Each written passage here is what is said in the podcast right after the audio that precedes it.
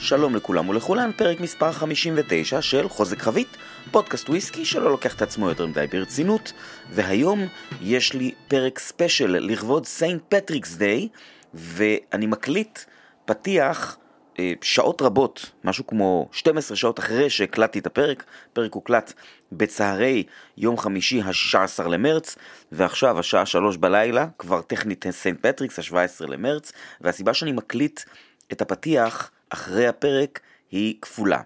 ראשית, אה, הפרק הזה היה צריך להיות מוקלט עוד קודם לכן, כמה שעות לפני כן בבוקר, ובגלל קשיים טכניים ההקלטה הזו קצת נדחתה, ובסופו של דבר האיכות שלה גם היא לא האיכות הכי טובה שיכולה להיות, כן, אני מראש לא ידוע בזה שאני מקליט בצורה מאוד איכותית, בואו, אני יושב בחדר עם ארגז של חתול, אבל זה אה, נובע מהעובדה שההקלטה הזו מתרחשת ב, אה, באמצעות שיחה בטימס שמוקלטת, ואז אני אה, בעצם אה, מקנברט את הקובץ, לא משנה.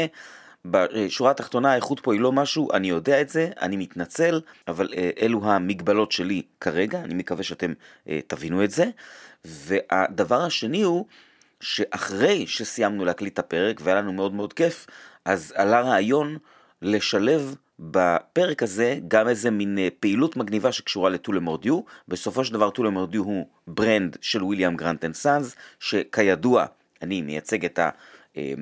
מזקקות המלט שלהם אה, בארץ, אין לי קשר לטולה מורדיו מעבר לזה שזה וויסקי שאני אישית אוהב ועובד איתו כבר אה, הרבה מאוד שנים, גם במוזנר וגם במקומות אחרים אה, לפני כן, ככל שיכולתי להשפיע אה, לא כבעלים.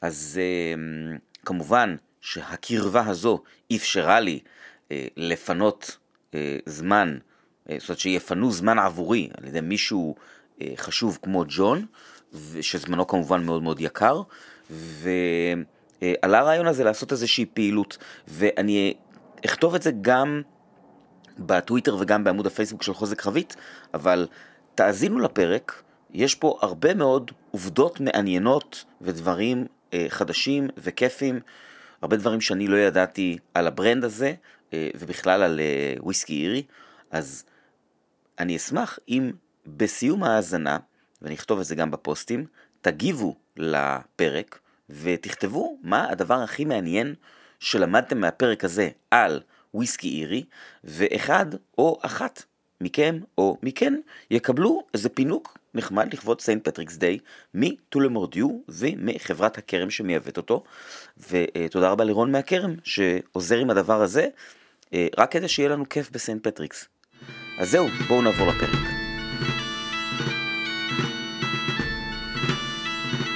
Hello, everyone, and welcome to episode number 59 of Cast Strength, a whiskey podcast that doesn't take itself too seriously. And uh, you've heard about him in the history corner about Tullamore a few episodes ago, and now he is here with me. Uh, hi, John. Thank you so much for joining. Good, Omef. It's a pleasure to be here. Shalom, shalom. Uh, shalom aleichem. uh, have you been in Israel ever? Yeah, I have. Many years ago, I was in Israel uh, quite a few times. Yeah, yeah, yeah. I did uh, some business there. Yeah, I, I was up in uh, well, I was in Tel Aviv, obviously Haifa, Jaffa. Um, I went to uh, where else did I go? The seaside place, Eilat. Mm-hmm. Yeah. So ah, yeah, I've been many times, many times. Yeah, but it's a hundred years ago. You know. And um, well, uh, because uh, we, we I don't have much time with you because of me, I'll explain in Hebrew at the end of the episode what happened, and it's all all my fault. Okay. Okay, don't worry. Look, we'll do we'll do this and see how long it goes. Uh, okay. I, I talk too much, by the way, so just be careful. Uh, I, I, we, we had an amazing tasting together. 2017, I visited Tullamore and wow. it was a, a, big pleasure with you and with Kevin also. Okay, great, uh, great, great. Yeah. I think I would uh, I would like for starters if you could please uh, introduce yourself and your career in the industry, please. Sure. So I'm John Quinn. I'm very old and I've been in the industry since, uh, okay, if I tell you the truth, it's since 1974 is when I started. Wow. So it's a long time ago before most of your listeners were, uh, or your fans were born, I suppose. um, and uh, so, uh, yeah, I've been working, I worked in the company called Irish Distillers at one time, which is now known as Pernod Ricard. Um, and then uh, the brand moved, the Tullamore brand moved to a company called C&C International, which was bought by William Grant in, in 2010. So, and I've stayed with the brand, uh, I suppose, all the way through that. Um, and yeah, uh, I've been, my roles have been many and varied. Um, I started off as a junior boy in the office, you know, sort of not quite sweeping the floors because we did have cleaners, but at, uh, you know, recording things in books um, and putting things onto big sheets of paper, which in the 70s were called spreadsheets. And then we discovered computers and realized that you didn't have to write them by hand; you could put them on a computer. So. Uh, did all of that kind of thing. Uh, worked in uh, the marketing department as a brand manager. I worked in the sales department, domestic sales in Ireland.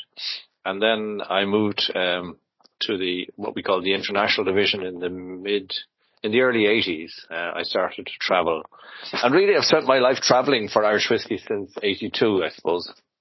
Um, visiting, well, obviously Israel and uh, many other parts of the world. I think I've been in 90 countries, something like that. Um, if you call Bahamas a country, then I've been in 90 countries, yeah. Uh, and uh, spent a lot of my time in Central and Eastern Europe, um, places like Czech, Poland, Bulgaria, Romania, those kind of places. Spent a lot of my time in Latin America. Um, uh, uh always traveling though.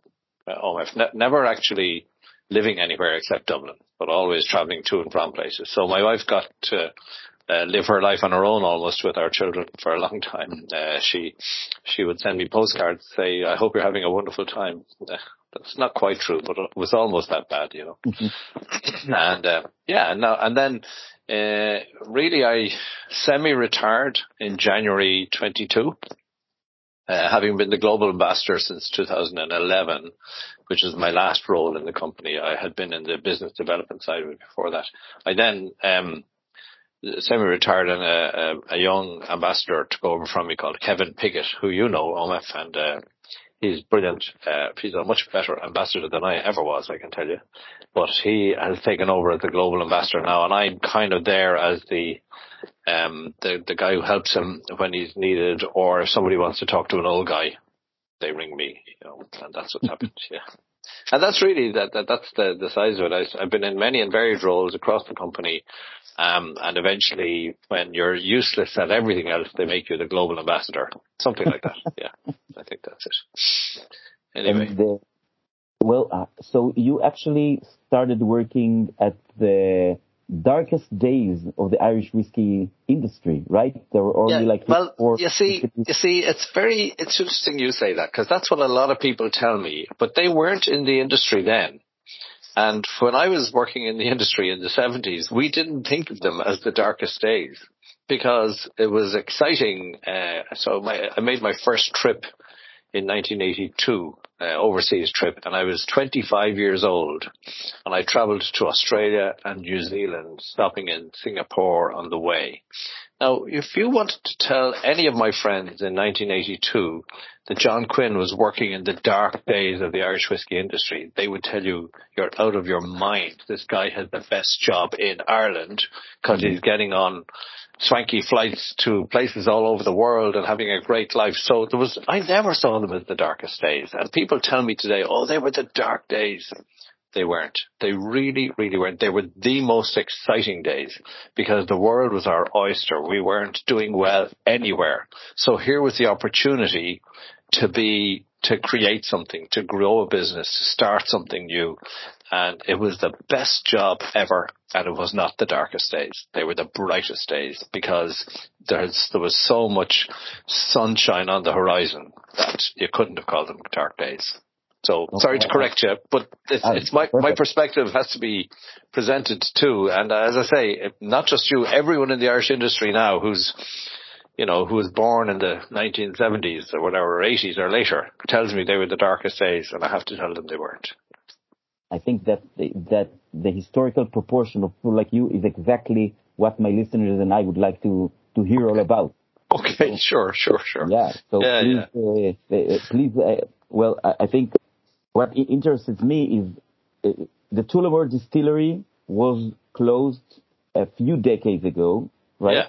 1954. The original distillery that was built in 1829 was closed in 1954. Yeah, and Yeah. and like, An amazing museum now. Yeah, yes. Well, that the that building is now. Uh, it's actually now been. It's become an event space recently. It's uh, that building with the old bonded warehouse, and uh, it was bought and taken over uh, by a couple of guys. One of whom was a very famous Irish golfer, actually. Shane Lowry is his name, and uh, they they bought it and made it into a beautiful event space. But the one you were in, it was a beautiful building anyway. It was a, a beautiful old building, and they've retained all the old. Uh, um, features and fixtures and fittings, and they've added a few more, made it really nice and comfortable, made given it a cocktail feel, uh, an event space feel with pizza served upstairs, all that kind of thing. So it's great. No, it's really great. Um, and yeah, when that's you were so. born, eh, wait, wait, sorry, when you were, uh, um, eh, when you joined the company, so actually Tullamore Dew was produced at Midleton Distillery? No, when I joined the company, it was being produced actually at the Powers Distillery in Dublin in 1974. It started to be produced in in the Midleton Distillery around 90, late 90, uh, late 75, early 76. So again, you know, I'm going back very far, obviously, but uh, yeah, the, the distillery had already closed. The Tullamore Dew business was taken over from the Williams family by the Powers family. In fact, they bought the business, and they had a distillery in Dublin, in Johns Lane, Dublin, the old Powers distillery. And that's I, I worked in that distillery, well, the office part of that distillery, in the mid 70s, and that's where Tullamore was being produced at that stage, and then it started to be produced in Midleton when uh, the Powers Distillery and the, the Jameson Distillery had already been closed.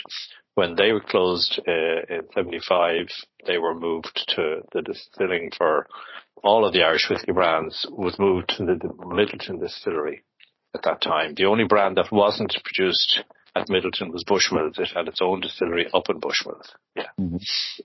So how was it those days when you introduced people to Irish whiskey? They would all drink Scotch, I presume? So how, Oh, sure. how So they drank, and the way we say it, they drank scotch or bourbon. You know, they were they were scotch drinkers, or because a lot of the business, a lot of the time we spent was uh, trying to build a business in the US, um, because it was obviously the big market.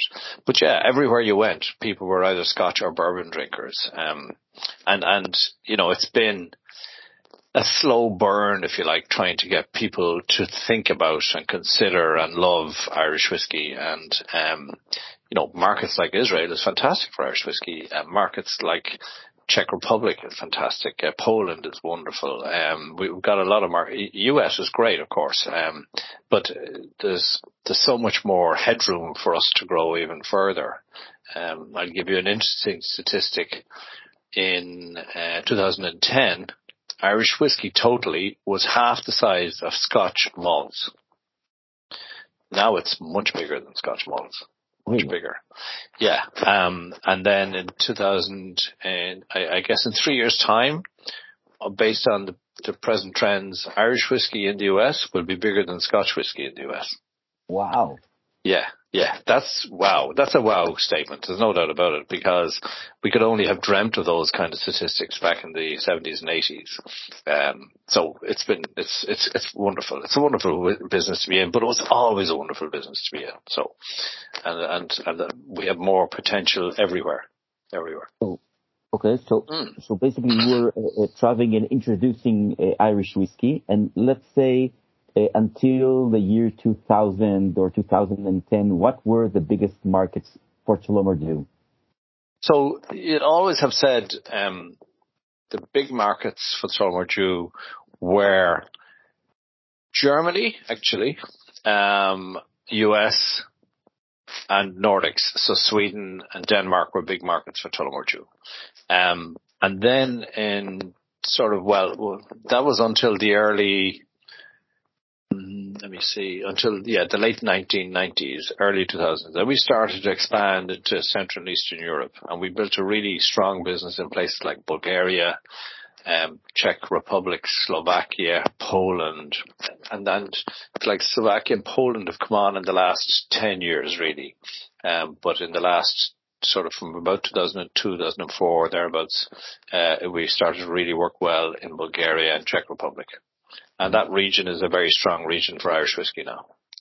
Okay, and and uh, uh how did the uh, uh, the brand being purchased by William Grant and Sons change things? Did it help you to enter new markets or? Yeah, yeah, it was fantastic because we were part of a group, an Irish uh, drinks group, which had cider brands and had uh, soft drinks brands and other brands. And so the Irish whiskey and liqueurs, we had some liqueurs as well in the business. And those brands were always being invested in, but not at a very high level. And once William Grant decided to buy the business, then Grant decided A, to invest heavily behind the branding, but also then to rebuild our distilling uh, capacity. So the new distillery, as you know, you've been there, Omef, was built in 2014, started in 2014. We've added on many different things, including a bottling hall, uh, more warehouses, uh, a grain distillery, and th- they were all added on 2017. So um, that brought distilling back to Tullamore. It brought our capacity or capability of using our own liquid to the brand. In other words, we weren't asking another distillery to distill for us. Many people do that, by the way, as you know, in the in the whiskey business. Many people have their own brand but don't have their own distillery. And what it meant, because we're a big brand in the world, with the number two Irish whiskey by size, you know, it was important that we secure our own supply routes and have our own. Um, and to be fair, Midleton made Tullamore uh, with fantastic attention to quality. And we replicate that now in our own distillery. Uh, there's no way you'd ever say our distillery is better than Midleton Distillery for producing Tullamore Dew. Not at all. But it's as good as, and what it is, is that it's our own capacity capability and it also allows us to do some experimentation, which we wouldn't have been able to do before without our own distillery. So it's been it's been the joy of my life uh, to have the last twelve or thirteen years working with the William Grant company because now we have so much else we can do because we have our own distillery and, and warehousing and bottling. What is the difference in uh, capacity? Like you were limited to how much before you had your own distillery? No, it's not that we were limited in terms of capacity, but we were limited to producing one style or, you know, an agreed style of whiskey. So, uh, we would, we would say to Midleton, this is what we want you to produce for us, and they would produce it. But we couldn't really ask Midleton to do some experimentation for us and ask them to try out some different casks that we might store in a warehouse down there and see how they would, that was really, their, their capacity was dedicated to their brands for that. So mm-hmm. for our for our brands, they there was they never said you can only have so much, but they would always say, "Give us the brief, and that's what we have available to you anytime you want it." Whereas now we just have the capability of saying, "Let's do something different tomorrow." Let's try a new cask finish. Let's try a new uh, distillation um, uh, style, or even a new grain, or whatever, a new fermentation period. Whatever we decide to do, uh, we can do it, and, which is fantastic. Uh, can you give me an example for something like that, for like for an expression of Tullamore Dew that uh, my listeners can now maybe search for that uh, you made in the new distillery, for example? So we made, for example, it's a, whiskey called Tullamore XO. Tullamore Dew XO is a, rum finish. And we had rum casks as part of the William Grant group. We had access to rum casks and uh, from the Caribbean. And so that was a great idea. Let's, okay, let's take, take some of those rum casks that we have and try an experiment with Tullamore Dew and, and the, the rum was an older style of rum. It's known as an XO rum and therefore we were able to use those casks and call it Tullamore Dew XO. That was, that's a classic example of what we were able to do.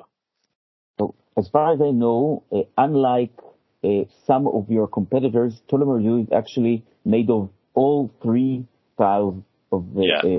Uh, uh, so uh, is the, um, is the whiskey always made in the same way, or do you have some expressions that uh, the recipe is a bit different?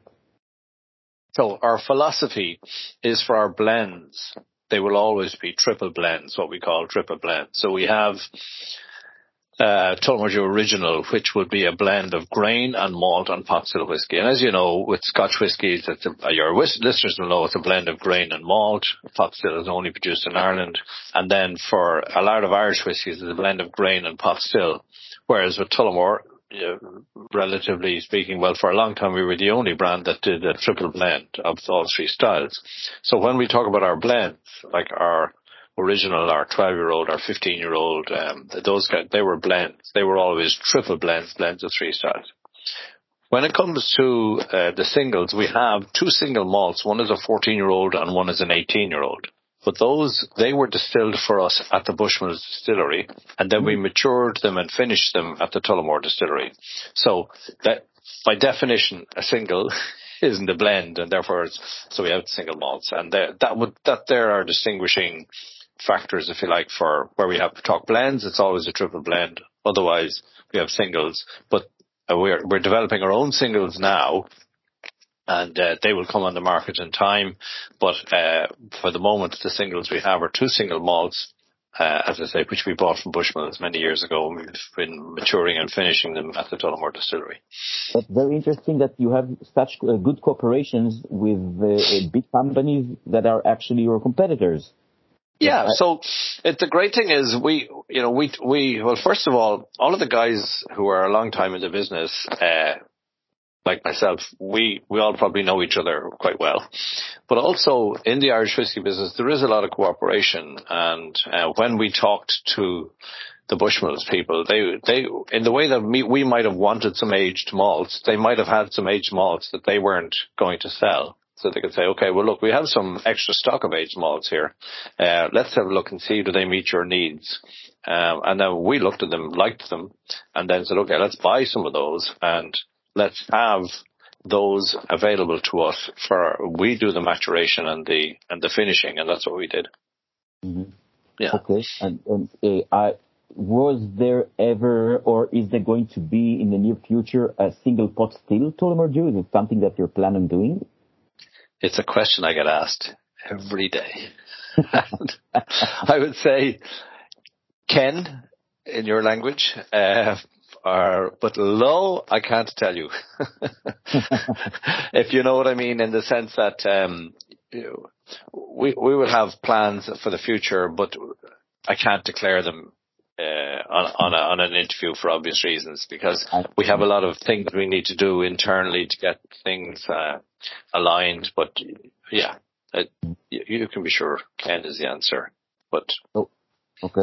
and, and another question that is the, something that I, I can ask someone from the Irish whiskey industry, and I can't ask anyone from the Scotch whiskey industry. Yeah. As far as I know, in Ireland you can use different kinds of wood and not only oak.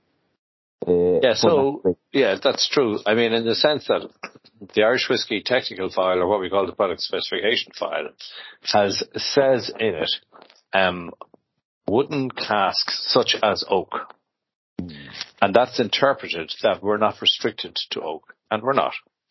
But oak for a lot of people is the is the best way in terms of um, the the return from oak, whether it's American oak or European oak, in terms of the impact on the taste, in terms of the um, easy to work with wood. Oak is always the, the, the, preferred option, but we aren't restricted to it, and people have used other woods, and uh, and those woods have proven to be interesting and challenging all at once. Yeah, yeah, but um, the availability of oak barrels as well is a great uh, reason for sticking with oak. But you're right. Technically, we don't. We're not obliged to stick with just oak. So it, it's not something that happened already. You don't have any expression matured not in oak barrels. Not Tullamore. Not in Tullamore. No. No. There's yeah. no no uh, no uh, um, plan of doing something like that. Uh, like not part of the brand agenda. Um, so at the moment, uh, I I suppose I, I, can say at the moment there's no immediate plan, uh, but that is something that could change over time. Yeah, and you have to understand, Omef, as well that, um, and I want to be fair to everybody here, but when you're in the whiskey business, uh, one of the things you need to do is to uh, continue to produce at the highest quality with the high quality credentials. You've been in our distillery, you know the attention to quality and the attention to sustainability that we have in our distillery. Absolutely. We have to work very hard to make sure that that is kept at all times. Now, if we're going to divert away to, to other things, it takes away your time, your capability, your people, your your resources. So you'd have to be sure that it's something you want to do commercially because otherwise you compromise your, your, the rest of your business. Um, and I would say that there is no proven reason why commercially it would be good for us to do a chestnut ca- mm. cask, for example. Um, but on the other hand, every whiskey society or every whiskey group that I speak to who are really interested in whiskies, they're not interested in the commercials. I don't mm-hmm. blame them. They're interested in the opportunity for experimentation, for difference, for uh, you know trying something unique, trying something that nobody's tried before. But actually, that that takes a lot of time and resources. It's not necessarily good business. Do you mm-hmm. understand? Yeah, um, now we have some experimentation going on, quite a bit of experimentation going on in uh, in Tullamore, but um, for the moment we're sticking with oak barrels. Yeah. And uh, uh, another question, if you were talking about like small uh, whiskey clubs and societies, are there any independent bottlings of uh, Tullamore Dew? Are you selling casks or your no. own? No. So at, at, at like this moment in our lives, all of our whiskey is reserved for Tullamore Dew. All of our whiskies.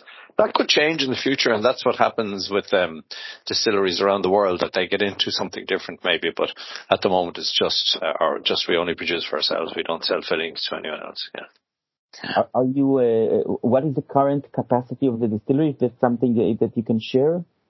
Yeah, I mean, the current capacity of the distillery is probably, uh, well, it's it'd be close to 12 million liters of alcohol, which is maybe a little over, or in around 4 million cases of whiskey. Yeah, uh, and that is uh, uh, pot still and column still all together.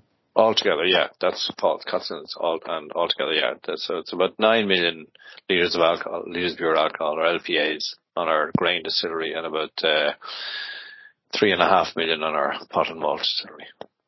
And that is the um, is that enough for you, or the market uh, so, more than you? Yeah, yeah. It's no, it's no secret that uh, Tullamore sells about a million and a half cases a year. That's public knowledge. Um, so our capacity of four million cases, if we're running 24/7, our capacity of four million cases, it's plenty for us. But on the other hand, we have to keep an eye on the future, and the growth figures are good, obviously. So you have to keep an eye on that and make sure that uh, that continues to be to, to suffice. One of the challenges more than even our distilling capacity is sometimes our warehouse capacity. Mm. Um, so we have uh, about 400,000 casks maturing in Tullamore at the moment. That's a lot of casks. Mm. a lot of whiskey. And um, but but that's how you. That's that's why getting into the whiskey business is not cheap because you need to look to the future. You say, what am I going to be selling in ten years' time? How many cask of whiskey do I need to lay down in these dark aromatic warehouses where the angel is taking her share and all of that. And then you do all your sort of spreadsheet calculations to work out how much you're going to need if your sales continue to grow, grow like that. If they grow faster, you have to build in some excess for that, you know, so mm-hmm. it's not a cheap business to be in, Omef, mm-hmm. as you know. yeah. And so uh, currently, what are, let's say, your three biggest market? And uh, another question, how big is your um, uh, local consumption in Ireland for Irish whiskey? Yeah, so our local consumption in Ireland is not big. It's a small market for us. Uh, we've, ever since I've been in the business in the 70s, it's been sort of a, an export orientated uh, product. You have to understand that when it was owned by the Powers family, Powers was the biggest selling Irish whiskey in Ireland and Tullamore Dew was identified as the brand for overseas developing of the international business. Mm. I think at the time as well, it was perceived that the flavour profile of Tullamore was more uh, suited to international palates than maybe the flavour profile of pot, of uh, Powers, which was heavily pot distilled, um, old traditional type pot still informed blend, and and and it didn't always um, seem to meet the palates of the uh, consumers outside of Ireland. So uh, Tullamore was always focused on being an overseas brand and still is. Our biggest markets would be uh, US, um, Czech, Germany, Poland, Poland, Germany, maybe actually, mm-hmm. um, um, and and Denmark, Sweden. They're all big markets for us. Mm-hmm. Yeah. What's the most, let's say, most uh, surprising market for you in the past few years? Where did you have an amazing success and that, and that caught you by surprise? I suppose it was Czech, you know, because we're now the biggest selling whiskey in Czech and we're, I think we, at one stage, I think it's still true, we're the biggest selling imported spirit into Czech. Wow. Yeah. More yeah, than which, any other spirit or Im, whiskey? Imp, imported spirit, yeah, yeah. Yeah, oh yeah, bigger than any other whiskey, yeah. I mean, at one stage, in terms of all of our, the whiskies in Czech, if you take uh, bourbon, Scotch, Irish, Japanese, and add all of them up together, one brand had 30% market share. That was Tullamore. That's amazing. So it's amazing. Yeah. So that's the big story, a story we'd love to replicate everywhere. We were, you know, we, we did a lot of work. We spent a lot of money. We worked with a great distributor partner and those kind of things. When those all come together, it, it works really well. And, uh, yeah, and I was very lucky to be part of that story for a long time. Uh, watching it happen and every month watching the reports coming in of how much we sold and being shocked in a, in a really good way. So yeah, it happens once in your life, Omef, maybe that you get a, you're part of a success story and uh, you hang on to it, you know. now you try to replicate it in other places as well. And, uh, but look, um, there's so many places in the world for Tullamore or and or Irish whiskey can grow. I mean, if you look at Latin America, Scotch is massive in Latin America and Irish whiskey is very small. So that's a big opportunity for us. Um, Asia, Taiwan is a massive Scotch whiskey malt market. Uh, and, and that Irish whiskey is nothing there really. So China, opportunities there too, um, and all of Asia. Mm-hmm. So they're the unexplored territories. So from your perspective, uh, when you come to a new market today or talk to uh, like uh, new uh, new people, new whiskey drinkers, mm. do they understand what happened in the Irish um, whiskey industry in the past years, or is it something that only whiskey geeks like myself and my listeners are aware of? That now you have like more than 40 distilleries. Most of them are only a few years old. Yeah, yeah. At, at so there's two things about that. Um, I think the guys who are going out to buy a Tullamore or uh, a Jameson or a Bushmills, just take those three brands for the moment. Um, if they're going out saying I'm going to have one of those, they're not they're not buying it on the basis that wow, the history behind this is the following. They're buying on the basis that I like the flavor, I like the taste, I like what it says about me that I'm drinking this whiskey. So I, I don't think there's particularly the younger consumers or the people, you know, in the 30s, 40s, I'm not so sure that they're worried about the history. But people like your own group of fans and, and as you call them, whiskey geeks, and I consider myself one myself, um, I think they're interested in more than just the bottle and the label. They're interested in what makes the liquid different. And that leads into a sense of, so why, was it traditionally always like that? And that leads into, well, tell me more about the history. And then, well, why is it different from the history of another brand? And then they get into the his, historical context of the category versus other categories. And then you get into the Irish Civil War, you get into, uh, you know, Britain dominating Ireland before we got our independence, and you get into all kinds of social and industry history. And, and guys like me are delighted to tell those stories and even if it's not always wonderful news. We were a sad industry when we had to close all the distilleries back in the 50s, etc. That was all very sad. But at the same time, there's, there's, there's richness in history, obviously. I mean, look, I'm, t- I'm talking to somebody from Israel. My God, talk about richness in history. so, you know, I mean, going back thousands of years, you're going to have your, you know, the, the, the Israelites coming from Egypt and all of those histories that you have. So we have those kind of histories as well. And we can weave into that the stories of the production of local cooch spirit we call it poitín, moonshine, whatever you call it, how that evolved into becoming whiskey and how the whole industry evolved into developing a protocol around maturation and, and how you get a, a technical file that defines it. And then you only have four distilleries in the island of Ireland. Uh, well, you have two distilleries in the island of Ireland in the 70s. In the 80s, you've got four, and now we've 41, I think. Yeah, so there's a whole yeah, there's a whole lot of stuff to talk about there. Big God, I could talk forever. I'd bore the backside off all of your listeners, but it would be it would be talkable stuff, you know.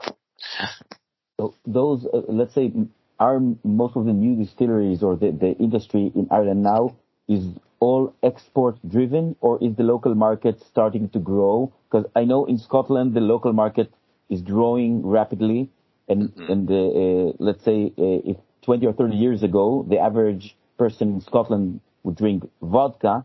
More and more of them are drinking Scotch right now. So mm. are we seeing the same thing in Ireland? Are young people uh, experiencing Irish whiskey? Is it a source of pride for Ireland? Yeah, I, uh, absolutely. I don't think young people go out and say, I'm going to order something because it's a source of pride for Ireland. No, they're not going to do that. Mm-hmm. So, but on the other hand, they're going to go out and say, actually, I really like an Irish whiskey with lemonade or I like an Irish whiskey with ginger ale and I like, and I'm not going to give you any brands here because that would be unfair to every brand. But absolutely, there is a growing popularity of Irish whiskey as a drink in Ireland. Absolutely there is. But some perspective on that is important as well. If um, if Ireland is half a million cases of sales, the rest of the world is 14 and a half million cases of mm-hmm. sales. So, uh, as much as we would focus on um, the industry tries to get Irish whiskey to drink our drinks, the opportunity for growth is elsewhere. Mm-hmm. And if you're a brand that's new to the Irish whiskey industry, and you decide to focus all of your investment on Ireland, you're going to have a real challenge because you're trying to convince Irish people that your brand is better than brands that are already in in the marketplace. Whereas if you go to overseas markets where there's opportunity for, let's say, no one brand is dominant. Okay, take Tullamore or Czech is a bit different, but generally there's a range of brands of Irish whiskey available in Seattle, for example. People say, okay, well, let's go to Seattle and, go to liquor stores or go to distributors or whatever and say, wow, go to bars or say, hey, that's an interesting Irish whiskey. Yeah, maybe I'll put that on my shelf and get people to talk about it, you know. So that's the dynamic really. Um, and Ireland is growing in popularity for Irish whiskey, but it's, it's, let's just say it's not the big prize. Mm-hmm. Okay. And um, if you could mention an Irish distillery or like a new Irish distillery that you in particular like their their stuff, their liquid. Yeah, so there's a there's a few. Um, there's a lovely new Irish distillery in Dublin called Pearse Lyons, and they make a lovely range of whiskies. Uh, there's one in Powerscourt down in Wicklow, which is outside or not far from Dublin. Uh, oh God, I'm going to insult so many people. I'll, I'll name one more in Clonakilty in Cork, and um, I'm not going to go further than that. They're no they're all new distilleries that are producing lovely liquids and d- doing a great job for the category um, and representing the opportunity for people to taste a new range of Irish whiskies. There, I've just mentioned three competitors, but mm. but competitors that are really rate. I know the people in them, and I really rate them very highly. Yeah. And there, and there are other, lots of other competitors who, people who I know and I rate very highly too. And, uh, is there like a movement, like in the Scotch industry, people move from one distillery to another after a few years in different kinds of, uh, of uh, roles? Yeah. It's happening now, but it's only really happened in the last few years. Um, because the industry is so young for so many new uh, distilleries. Um, I mean, our distillery is now nine years old, and we're one of the oldest, if you like. Mm-hmm. Um, whereas for a lot of the distilleries that were built, you know, in the 17, 18, 19, they're they're younger. Um, they're, the movement of people has started to happen, but it's it's um, it's a relatively new phenomenon because the industry is new. Obviously, the, the production side of the industry is quite new. Yeah. Okay. Uh, so, um, uh, John, for uh, because I've already taken more from your time than the. I do need to go, but I'm, I, I love talking about it. Obviously, as you know, as you can hear me, and you know me from before, I'm I never shut up talking. That's the problem. It's my own. It's my own problem. Yeah, yeah. For, just to, to, conclude, one last thing, if you can share with us maybe one thing which will be the next the next news or next big news from Tullamore Dew, any anything that you're aiming that uh, uh Omar, can... I'm sorry. Uh, sorry, Omar, I, I have lost you. Are you there? Yes. Can you hear me? Okay, I've got I've got you back. Yeah. One last thing you wanted to share with me. I wanted to, to ask you if there's any any one last thing that you can share with us about the, like like the next big news or move from Tullamore Dew, like a special expression, a distillery. Uh, you know, I, I get lots of people coming from uh, to uh, to Ireland and asking me where they should visit. So I always say you have to visit the Tullamore Distillery and the museum. Anything they can look for. So first of all, since you've been there, we, the museum is not there now. So we've moved all of our visitors to the distillery itself. Oh, really? So they're going to see around what you saw around, okay? Mm. And we've built in some visitor um, capability facilities within the distillery now. So they'll see all the stuff you saw and more. You have to come back. So and more. Um, is there any new expressions that I can tell you about? No. Are there any new expressions, Ken? but I can't I can't tell you about anything because they're in the development process, and I, it wouldn't be right to the team to to share. But we're all the time. Even I think when you were there, you saw some of the experimentation we were doing with casks and that. So we're all the time looking at that, and we have laid down some whiskies that we might never sell but we we might sell as well. You know that that's that's what you do when you have a distillery with the capability and you have all the casks available. You do a lot of experiments and you try them, taste them over time and say, is that right for Tullamore Dew? Is that representative of the Tullamore Dew personality? Let's say of the of the, of the brand. And if it is, maybe we'll launch it, and if it isn't, maybe we won't. But there's lots of stuff. Uh, yeah, that's stuff being worked on, but I can't. You know, I'm really sorry, Owen. I'm, I'm, oh, yeah, I understand. I'm a miserable old so and so, but. Do you have some, uh, from time to time, visits from someone from the Scottish uh, distilleries that gives you another opinion or, or uh, suggestions, like sure. Brian visiting? Well, absolutely. Brian, I mean, Brian Kinsman is regularly over, um, and his team come over, and and they they are our ultimate quality control. We have our quality control in Tullamore, but we'll always have samples going to Brian, who's keeping an eye because he's one of the world's great master blenders, and he knows so much about the, the direction of whiskies might take over time. If he's tasting something that's three year old and we wanted to tell us what's going to be like in five year old because of the cask we're using is a rum cask or something, he'll say, well, the direction it's going to take is this. And we have to say, okay, well, that's great. Or, or we need to be careful with it then and tone it down. All of that. Mm. So he's, yeah, he's regularly here. But because we're part of William Grant and Sons with the Glenfiddich, Balvenie and these brands, Grant's whiskey. So they would have great uh, knowledge and expertise to share with us uh, and have from day one and have from day one of the, the building of the distillery. Um, and then we would share with them our expertise on what Irish whiskey consumers like to think or to drink and what, what, what makes them prefer maybe our brand over uh, another brand of Irish or over a Scotch brand or an American brand. And but by now we're all in one. We're all one team. We're all talking to each other regularly, knowing well uh, what, what each one is doing. The other, the interesting thing that I will tell you though is that um, our distillery was built in 2014. As I say, you've been there. It's been expanded since. But everything that was done at the distillery at the time was with a view to sustainability and with a view to the environment and making sure that our carbon footprint is as low as possible. And we continue to work on that with, with great success, thankfully. But one of the things that the guys in Scotland will will say to me is the next time we build a distillery in Scotland, it will be built on the Tullamore model. Because mm. the hmm. Tullamore model for them is the model distillery for the future. And therefore they will build a future distillery in Scotland if and when they do with, with the Tullamore way in mind. So that, that's always nice and reassuring. Yeah. What yeah. does that mean in the Tullamore way? I mean, so well, well, for well, for example, if you go to the distilleries in Scotland, first of all, most of them are old. Secondly, um, you'll have your fermentation vats in one building, and you'll have your your stills in another building, and uh, and uh, your grain supply will be somewhere, you know, will be somewhere else. But there's a lot of movement and a lot of moving parts. Whereas you come to the Tullamore distillery, as you know, your fermentation vats are right next to your stills.